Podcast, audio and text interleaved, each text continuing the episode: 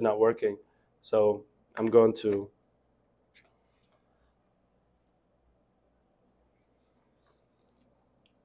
So that's the setting we're in. This is the promised predestination sermon or teaching from a few weeks ago from the Q&A where we said we are start looking at what the Bible teaches about predestination. How should we be thinking about predestination biblically? So, to that end, we will read Romans chapter 8, verses 28 through 30, and pray and um, see what the Lord has to teach us in that. Let us read God's word, Romans 8, verse 28 through 30. This is the word of God. And we know that for those who love God, all things work together for good, for those who are called according to his purpose. Because those whom he foreknew, he also predestined to become conformed into the image of his son, so that he would be the firstborn among them, among many brothers. And those whom he predestined, he also called, and those whom he called, he also justified those whom he justified, he also glorified. Let's pray. Our Father and our God, we come before you this morning, confessing our sinfulness, confessing our inability to comprehend anything that is worth your glory, anything that is spiritually discerned can only be revealed and illumined by your Spirit. So we come before you not only acknowledging this truth, but also asking for grace that you may illumine the truth of your word to us as we discuss the topic of predestination. Lord, would you be our vision? Would you guide our hearts and illumine our minds? By the power of your Spirit so that we may see the truth of your word.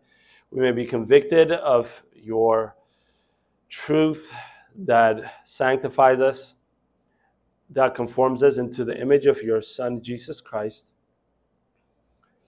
in whose name we pray. Amen.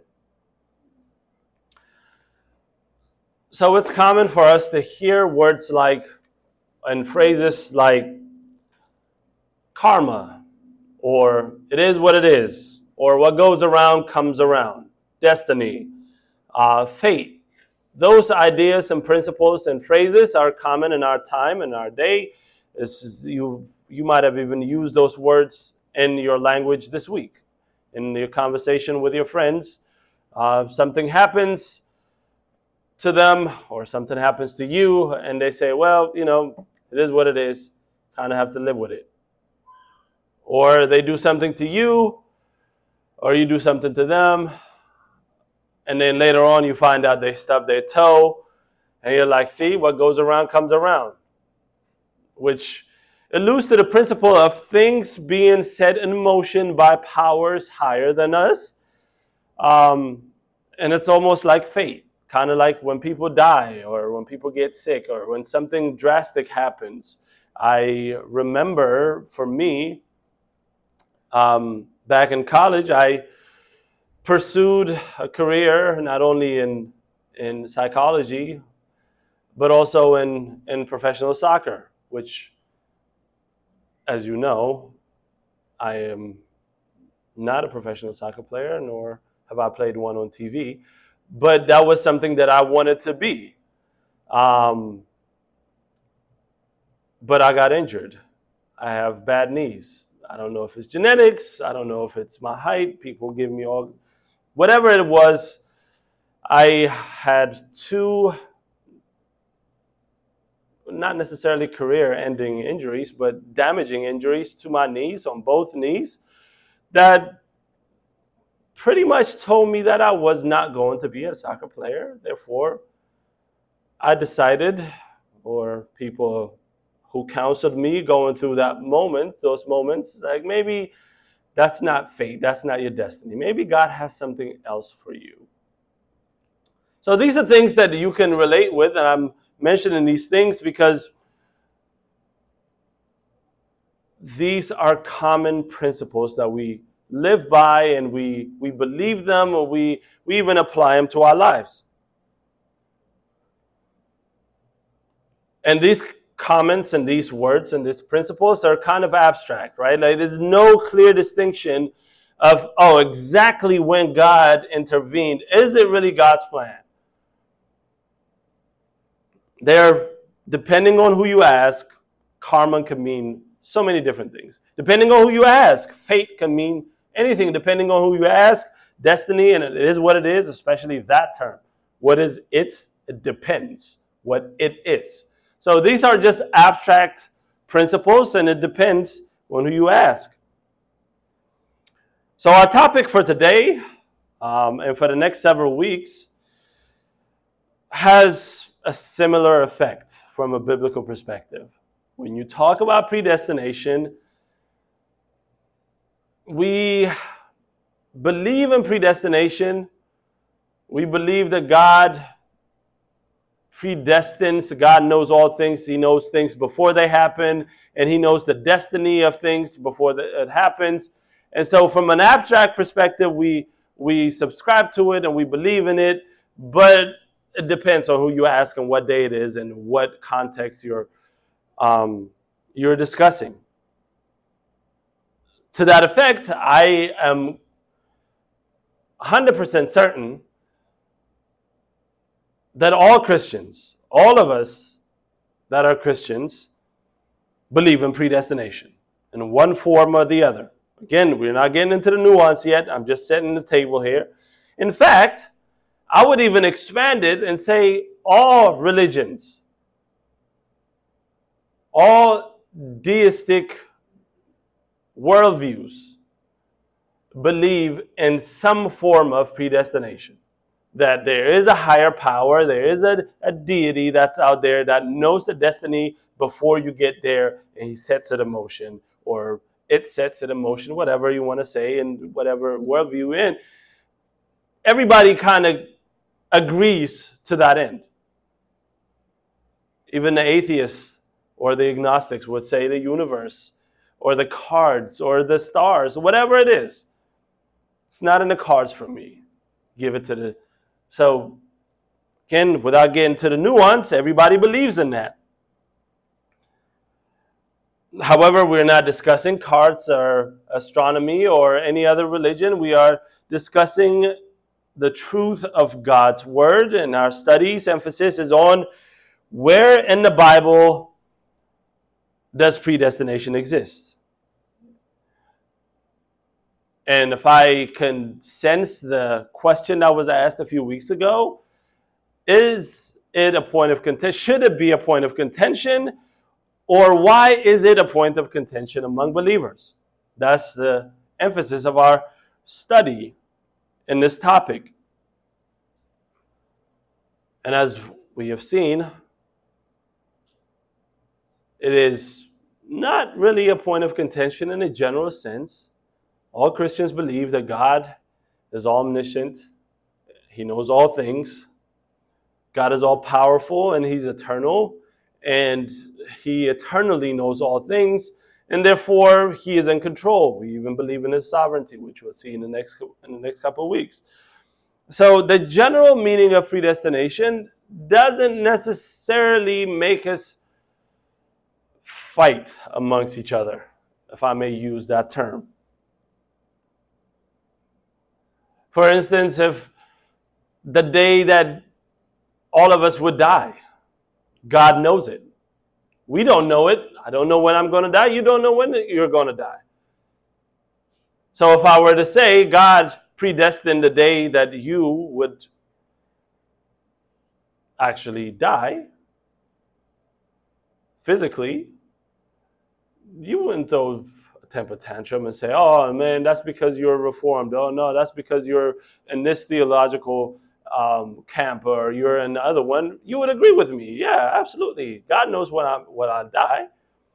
And he's said that in motion before I was even born. Okay, I, I get it. God is powerful. He knows when I die. I don't know when I die, so I make, must make. So in, in those areas, we don't necessarily fight. And in my reading the last few weeks preparing for this. The idea, uh, the principle of predestination, the doctrine of predestination, and what its implications are in how you are saved and how salvation happens is the point of contention for all believers. What its implications is how you are saved. How are we saved? Are we saved because God predestined for you for some to be saved and for some to be condemned, or is it not? Again, I'm just asking the general question. We'll dig deep and see exactly what the Bible teaches on that. That's what makes it a point of contention. Does God predestine some people to be saved and some people not to be saved, which is to be condemned? That is where the point of contention happens. And it's all it's all well intended. We don't want God to appear like he's harsh. How can a loving God? We want to keep God's integrity safe. That's why we want to say, ah, I can't really see why a holy and loving God, who's a good God, can predestine some to be saved and some to be condemned. Again, I'm just setting the table here. Just follow along with me. Why that point becomes a point of contention. And no matter where you look, whichever side you fall on, whichever side people fall on, there's one verse, well, mostly two verses, but one, and more specifically, that everybody refers back to to support their point, which is in Romans chapter 8, verse 29. Because those whom he foreknew, he also predestined to become conformed to the image of his Son, so that he would be the firstborn among many brothers. And those whom he predestined, he also called. Those who called, he called, he, called, he also justified. Those whom he justified, he also glorified. So both camps, if I may use that term, would use this these two verses to support no, God does or God doesn't, in the different perspectives of predestination. But notice how I began in verse 28. I began in verse 28 because I think it's really important to set the context of God's word. Out of context, you can make the Bible say anything you want to say. And therefore, I want us to be confident in what we know today. As we're discussing about predestination, that's why I titled it Pre Predestination, because before we start discussing what the doctrine of predestination is from the Bible, let's see what Paul talks about, what the Word of God tells us in terms of what we know. Notice in verse 28, Paul begins saying, And we know. There's something, there's an insertion of what something that we know as believers. And his insertion of what we know should be seen in light of the hope of glory, which he discusses in, in at the end of verse 30, but leading up to verse 28, uh, especially started starting in verse 18 through 27, Paul is talking about having hope in time of suffering. Even though we suffer, even though we go through all these things, even though we struggle with sin and temptation and trials and tribulation and everything else in between, we have hope in Christ, and God has given us His Spirit to empower this hope in our lives in light of that, here's what we know. In light of the hope of glory, we have been justified as justified, adopted children of God through the Son, who are spirit led, for whom the Spirit intercedes. Right? Verse 27 And he who searches the hearts knows what the mind of the Spirit is, because he, Spirit, intercedes for the saints according to the will of God. So, all of our discussions should be seen in light of this, in light of the hope of glory that we have in accordance to the Father's will.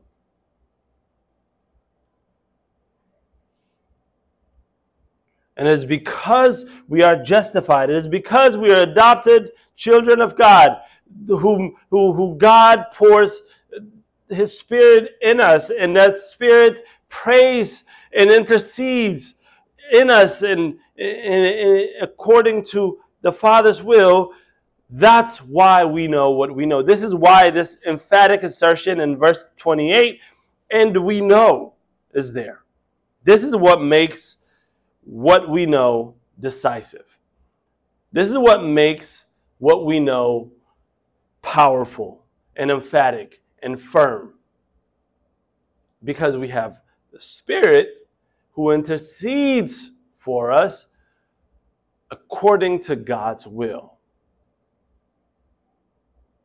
So, with that being said, let's take a look at what Paul says. What, what are some things, observing these three verses, what are some things that we do know? So, I want to ask that question what do we know? We know these things. If you notice, we know that all things work together for good. In verse 28. And then we know that there are those who love God. Again, in verse 28. There are those who are called in verse 28 and also in verse 30. There are those whom God foreknew. It's in verse 29. We know that there are those who God predestines, just from the text, verse 29 and verse 30. We know that there are those who God justifies, that's verse 30. And we know that there, there are those whom God glorifies, in verse 30. That is undeniable. We see that coming out of the text. We can't say we can't know that predestination. We can't. Here's what we can't do we can't say predestination is not in the Bible or God predestines people and, and elects people and justifies people and glorifies people. We can't say that because here's what God's word says. We know these things exist. We know there are groups of people that are there. As you look at that list of groups of people, I wanted you to notice out of all of these, out of all the six group of people, there's only two that are qualified, that are explained furthermore. And those are, in verse 28, those who are called according to his purpose. So he qualifies that, the calling. And also, back um, down in verse 29, those he also predestined, and he qualifies that as well, to become conformed to the image of his son. Notice how those who are glorified or those who are justified aren't really qualified or explained here. I thought that was an, an interesting thing in to, to look at. Notice the elect or the election process or the calling process and the predestination process is qualified so that it gives us a better, vivid picture. So, with this being said, let's track the thought process together of what is revealed in God's Word by asking a few questions. So let's let's ask a few questions about these things we've observed. First question now I want us to consider is who is the one working all things together? Verse 28 says, And we know that for those who love God, all things work together for good. Who is it that is working all things together? Are all, all things together by the Greek word here is synergio, which sounds like a synergy, which is which talks about how things come together and and, and work together in harmony to, to, to a specific goal. Right? So let's, let's ask that, that question. Who is the one working all things together? Are these things just working together by themselves? Just in a vacuum? Are your trials, your temptations, your sins, your your strengths, uh, your good points, your, your weakness, all these things that are happening around you, in you, and through you, all these things that are at work around us and in us, are these things working together in a vacuum? Clearly, that is not so. Or better yet, uh, another question to ask is with whom are all these things working together? So if these things are working, who are they working with?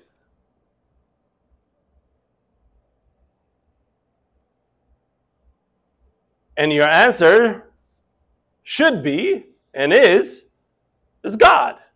Actually, some manuscripts would read uh, would would have this verse written as as as this. And we know that for those who who love God, he works all things together for good. To emphasize that these things don't just work themselves out. There is God behind all things that is working these things out for good. And we know this because this is what the Bible teaches from Deuteronomy chapter 8, verse 15 and 16. If we want to take a look at that, here's what God says, or is what Moses says to the people of Israel, reminding them of what Yahweh has done, what God has done. And he, he tells them, He led you through the great, great and fearsome wilderness with its fiery serpents and scorpions. Remember what the scorpions and the fiery serpents did to the people of Israel? People were dying. This wasn't a pleasant thing as they were walking through this great and fearsome wilderness. And thirsty ground where there was no water. He brought water for, for you out of the rock of flint. Verse 16 In the wilderness he fed you manna, which your fathers did not know. You see how God was working in the people of Israel and through the people of Israel, all their grumblings, all their temptations. Oh, we're thirsty, there's no water. You're going to kill us out here. There's no food. I miss the onions in Egypt. Oh man, you just brought us out here and you thought we thought we were going to get saved from from slavery and you just brought us out here so we can die in this wilderness. All this grumblings and sinful attitudes. God was working through that. He punishes them by sending them these fiery serpents.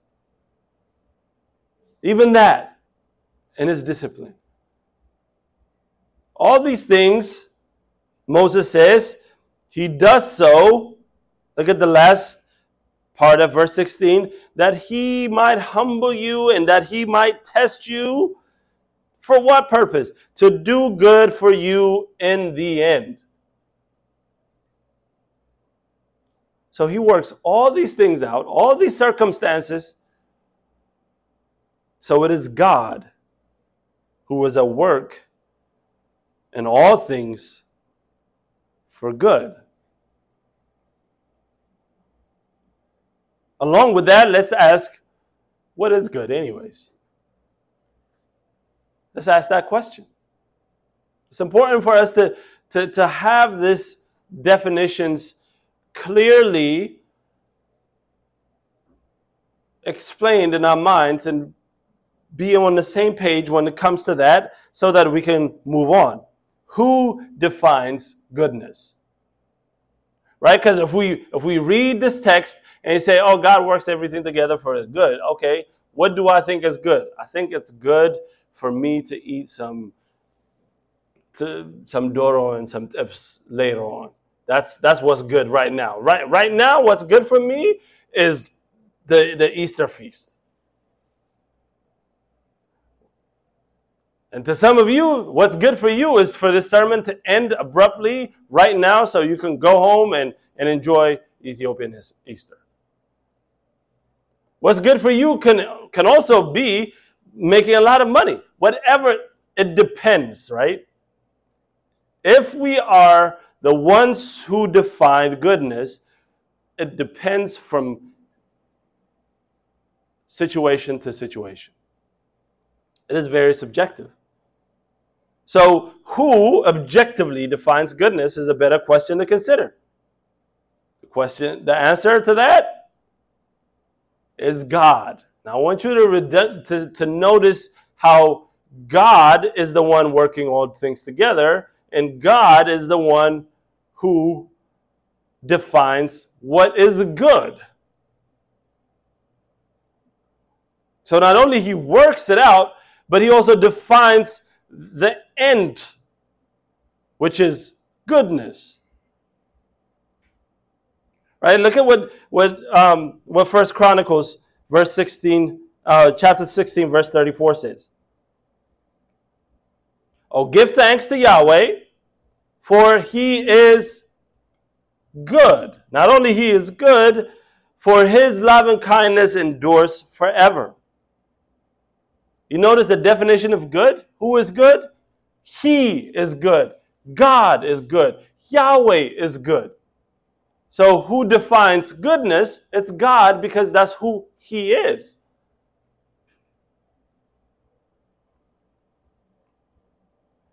In, in a familiar passage in Matthew chapter 19, with, where the, the, the rich young ruler comes to Jesus and says, What must I do to inherit? Well, actually, he says, Good teacher, what must I do to inherit eternal life?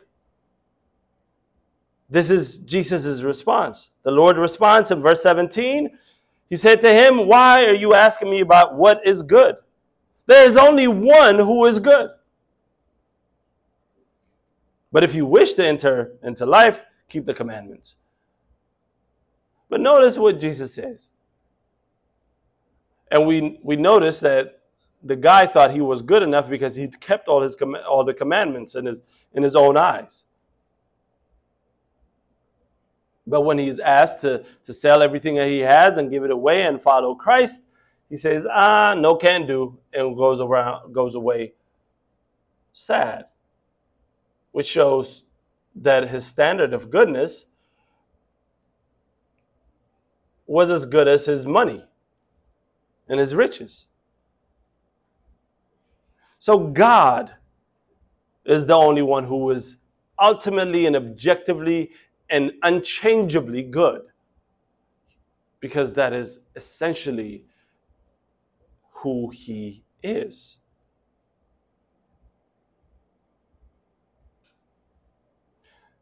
Since we're on the topic of goodness, when we think of goodness, we think of positive outcomes, right? Especially in our time. It is good for me to have a lot of money. It is good to, for me to have a family that, that loves me. It is good for, for, for me to, to eat well and to be happy. And those things are good. There's, there's nothing wrong with making those statements or uh, what have you. Here's a question I want us to consider Is justice good? What and is mercy good? Most of us think the mercy of, of God that was displayed through Christ on the cross defines the goodness of God, which it does. But I believe that's incomplete. What about the justice of God. is it good for God to give justice?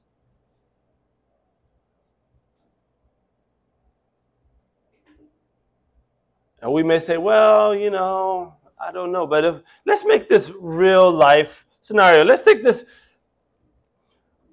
If someone was to break into your house, steal all of your belongings, including your phone, especially your phone, hack your phone,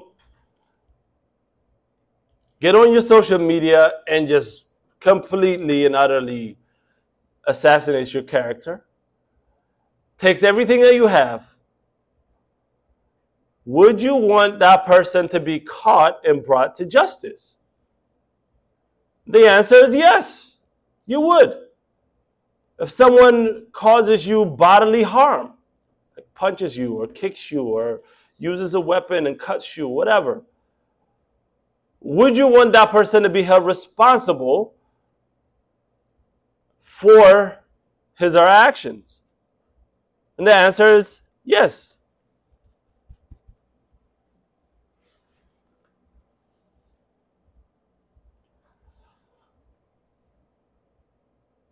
So, is justice good in that sense?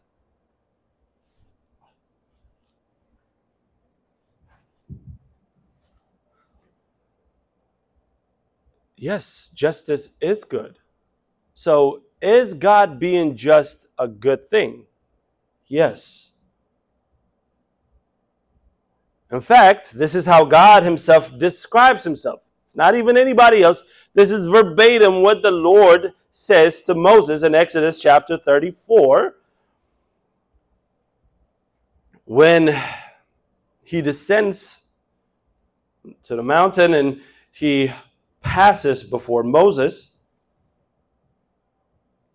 Exodus chapter 34, verses 6 and 7. Then Yahweh pa- passed in front of him and called out, Yahweh, Yahweh God, compassionate and gracious, slow to anger, and abounding in loving kindness and truth.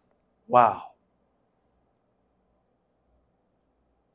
We want to hold on to that. That's good, right? God being slow to anger, God being compassionate, God being gracious, God being abounding in love and kindness and truth. That is wonderful news to us. We want to hold on to that. We want to grasp and say, yeah, this is the God whom we serve. This is the God whom we worship. Yes, He is good. You know, look how good He is. He's so compassionate. He is so gracious. He is slow to anger. And He's abounding in love and kindness and truth. Not only that, He keeps loving, loving kindness for thousands, who forgives iniquity and transgression and sin. This is why I am redeemed by the blood of Christ, because He forgave my sin and He forgives my iniquities. He forgives my sin. How blessed I am, as we saw in Psalm 32 when Kyle was here a few weeks ago. This is the goodness of God. Great.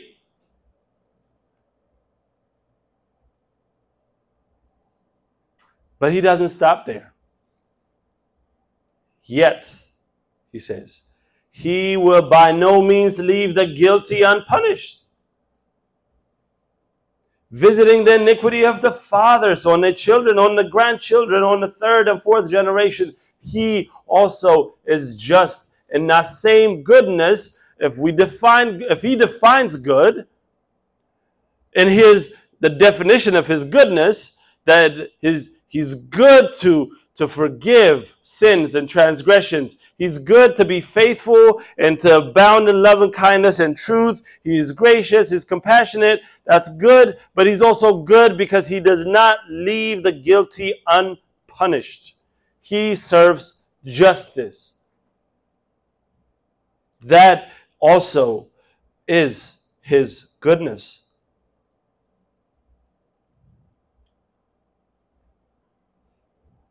And I bring this up in, in the context of our conversation about predestination is because one of the arguments which I'll just briefly touch on and we'll look at it in depth in the coming weeks, is if God is so good, why would he send people to hell? Because they're guilty, because he will not by no means leave the guilty unpunished. Why would God predestine people to condemnation?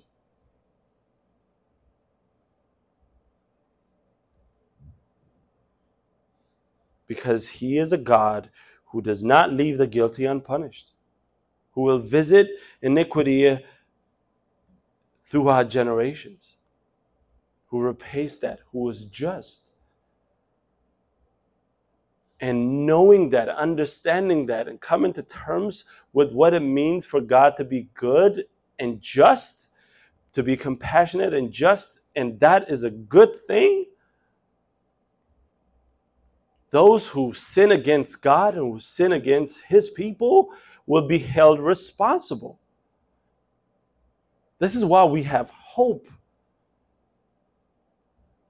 that our temptations, our trials, and the things and the people and, and the circumstances that put us in those places of tribulation and suffering in the present time that Paul discusses in verse 18 through 27, those will be visited by God's justice. This is what gives us hope.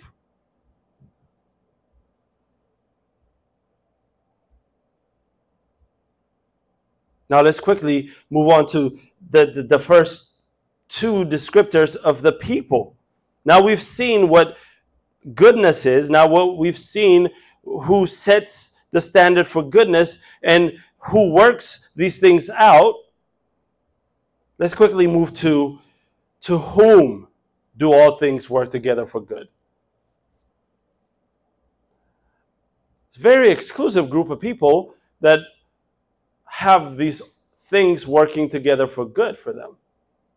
It's not for everyone. It's not an indefinite and all inclusive invitation. Bible teaches us we know that for those who love God and for those who are called according to his purpose.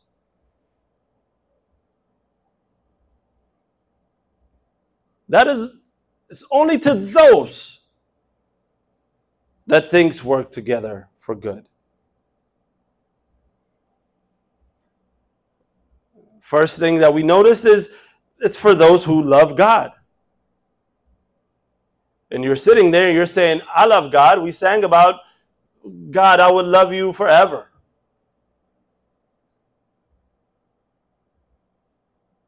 And we were excited about that. We, we do love God. But do we love God inherently? So, the next question for us to consider would be who loves God inherently? Where does that love of God come from? That do you love God? Do I have more love than those who have all things not work together for good for them inherently? Is that who I am? Is that what the Bible teaches in terms of who loves God? No one loves God. I mean, Paul talks about it in Romans chapter 3 in the larger context. There's no one that does good, there's no one who searches for God, no one seeks for God, not even one.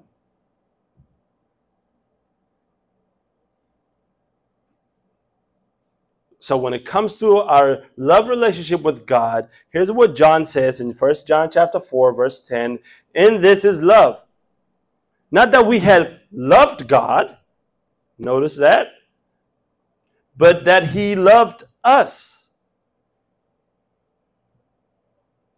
We don't inherently love God. So why would Paul here say, we know that for those who love God, all things work together for good. If we don't have love for God inherently, it's because He loved us first. Look at what He says in verse 19 again in that same chapter. We love because He first loved us. He initiates that love. He pours that love in your heart, and therefore you love Him.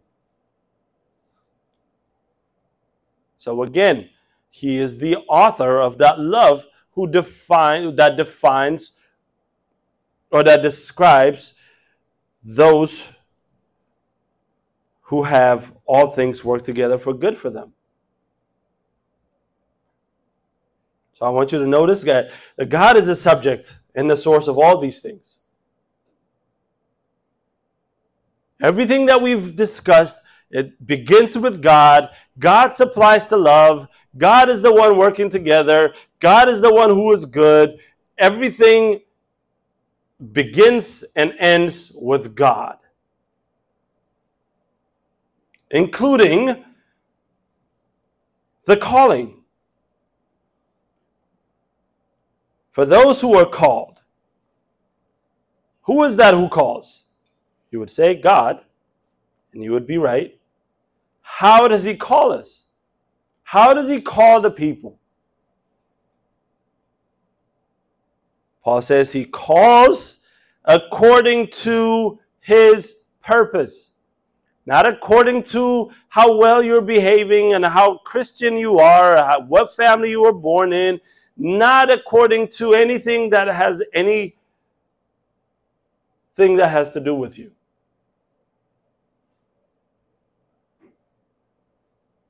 He calls, they are called according to his purpose. And you would agree with me that God saves us, calls us into salvation while we were yet sinners. That's Romans chapter 5. While we were yet enemies, Christ died for us to reconcile us to the Father.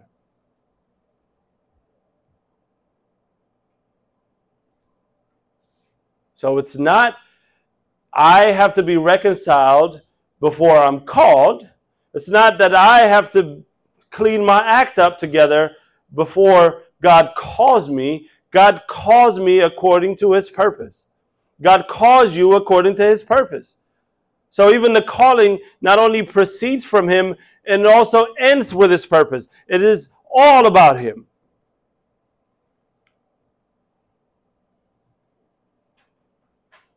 Now, if you're called according to his purpose, let me ask you this to consider can anyone thwart or prevent God's purpose? And these, these questions are really rhetorical questions. They might even sound like simplistic questions like, What are you talking about? Of course not. There's no one that can stop God's plan from happening. God is all powerful. There's nothing in there, no one that can stop God. We know this. So if He calls you according to His purpose, can you stop His calling from actually taking effect in your life? Can your circumstances stop that calling from taking effect into your life? If He calls you and He purposes that call in your life, the answer is no.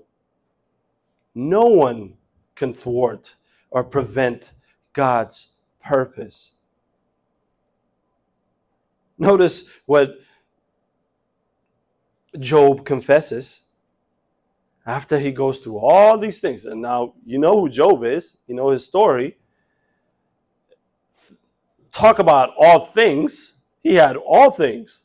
He had a good family, a good wife, bunch of money, God fearing, all these things are going well for him, and then that's taken away from him.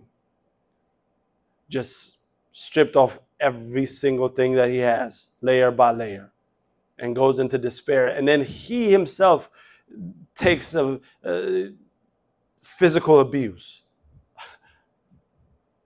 He, he has this ailment and he's got boils on his body and all these things. And he's going through all these things and he got counselors around him, good good psychologists and good philosophers and all the trying to counsel him and everything else. And here is the conclusion that he gets to. Job 42, uh, Job, Job 42, 2.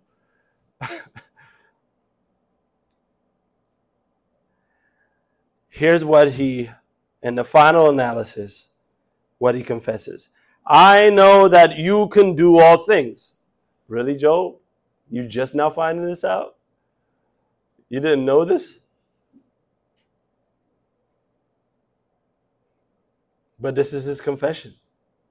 I know that you can do all things, and that no purpose of yours can be thwarted. It cannot be stopped.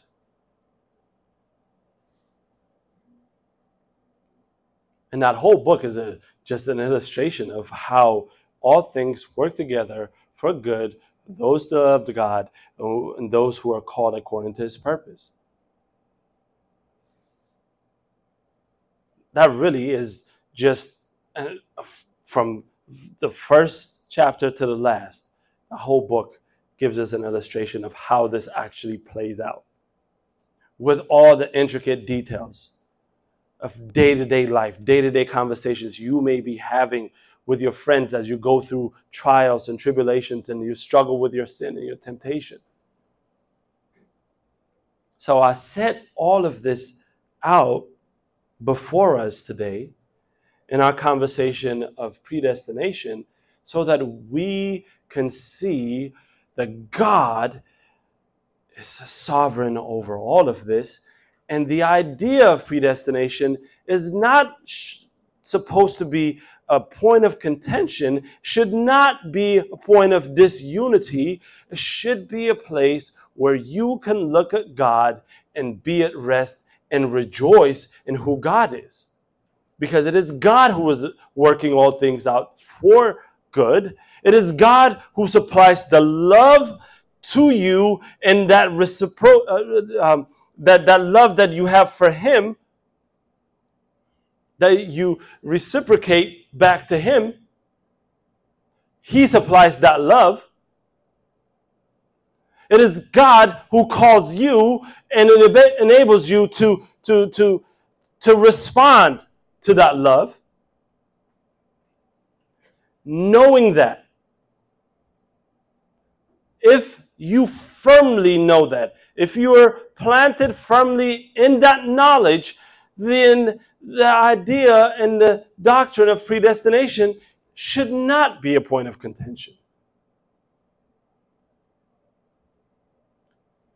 It is a, a place where you can actually rest in knowing the sovereign God is at work in your life for good, in love, and according to his purpose.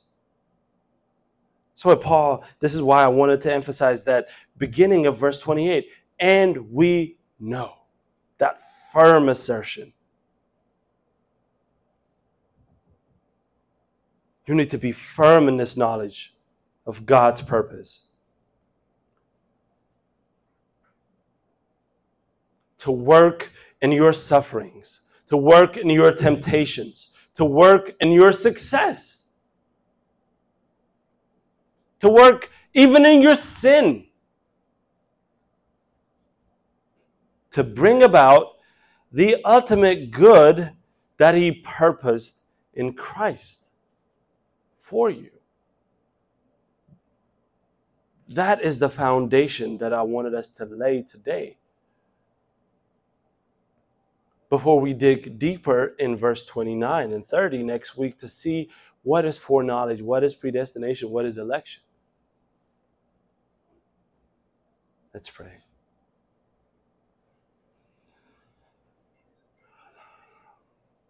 Lord, we are so humbled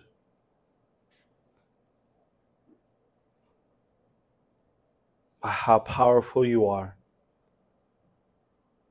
how great you are,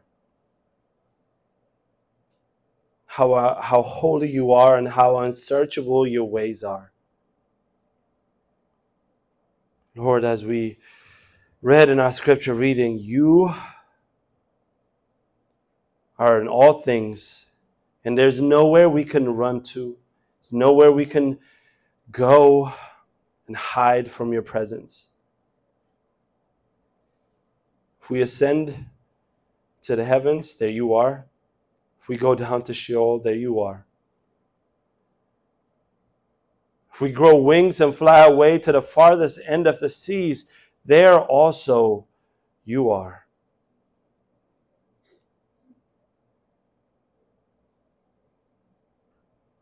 And you not only are sovereign, but you are gracious. You are compassionate. You abound in love and kindness. You forgive sins and transgressions and iniquities. And it is because of that faithfulness that we can come before you and ask for grace.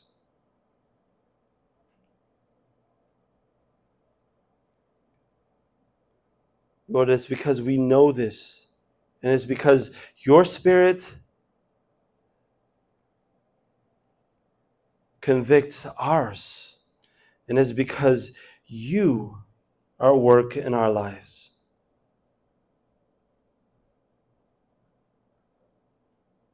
And it's because the Spirit Himself intercedes for us with groaning too deep for words.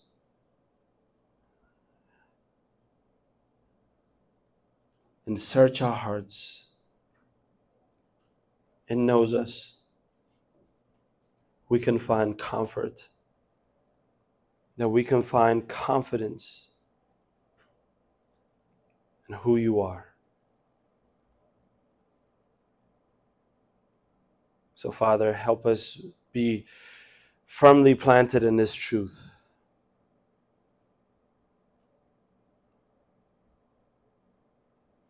Help us know the truth, not just in our heads, not just in our minds, but also in our hearts with our affections. Let us love this truth of your word. Let us be delighted in it.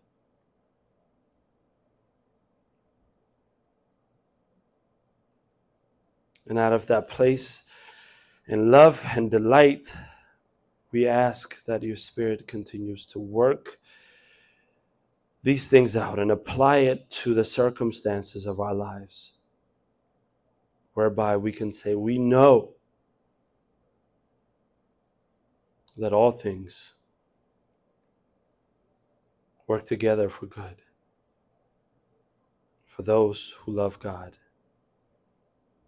for those who are called according to your purpose.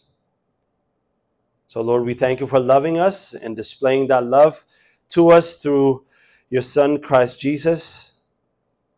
His life, his death, his resurrection, and his ascension, and his imminent coming is not only the display of your love, but also the hope that we have in him. But we also thank you for calling us according to your purpose that cannot be thwarted or prevented, for overwhelming us by your grace, so that we may respond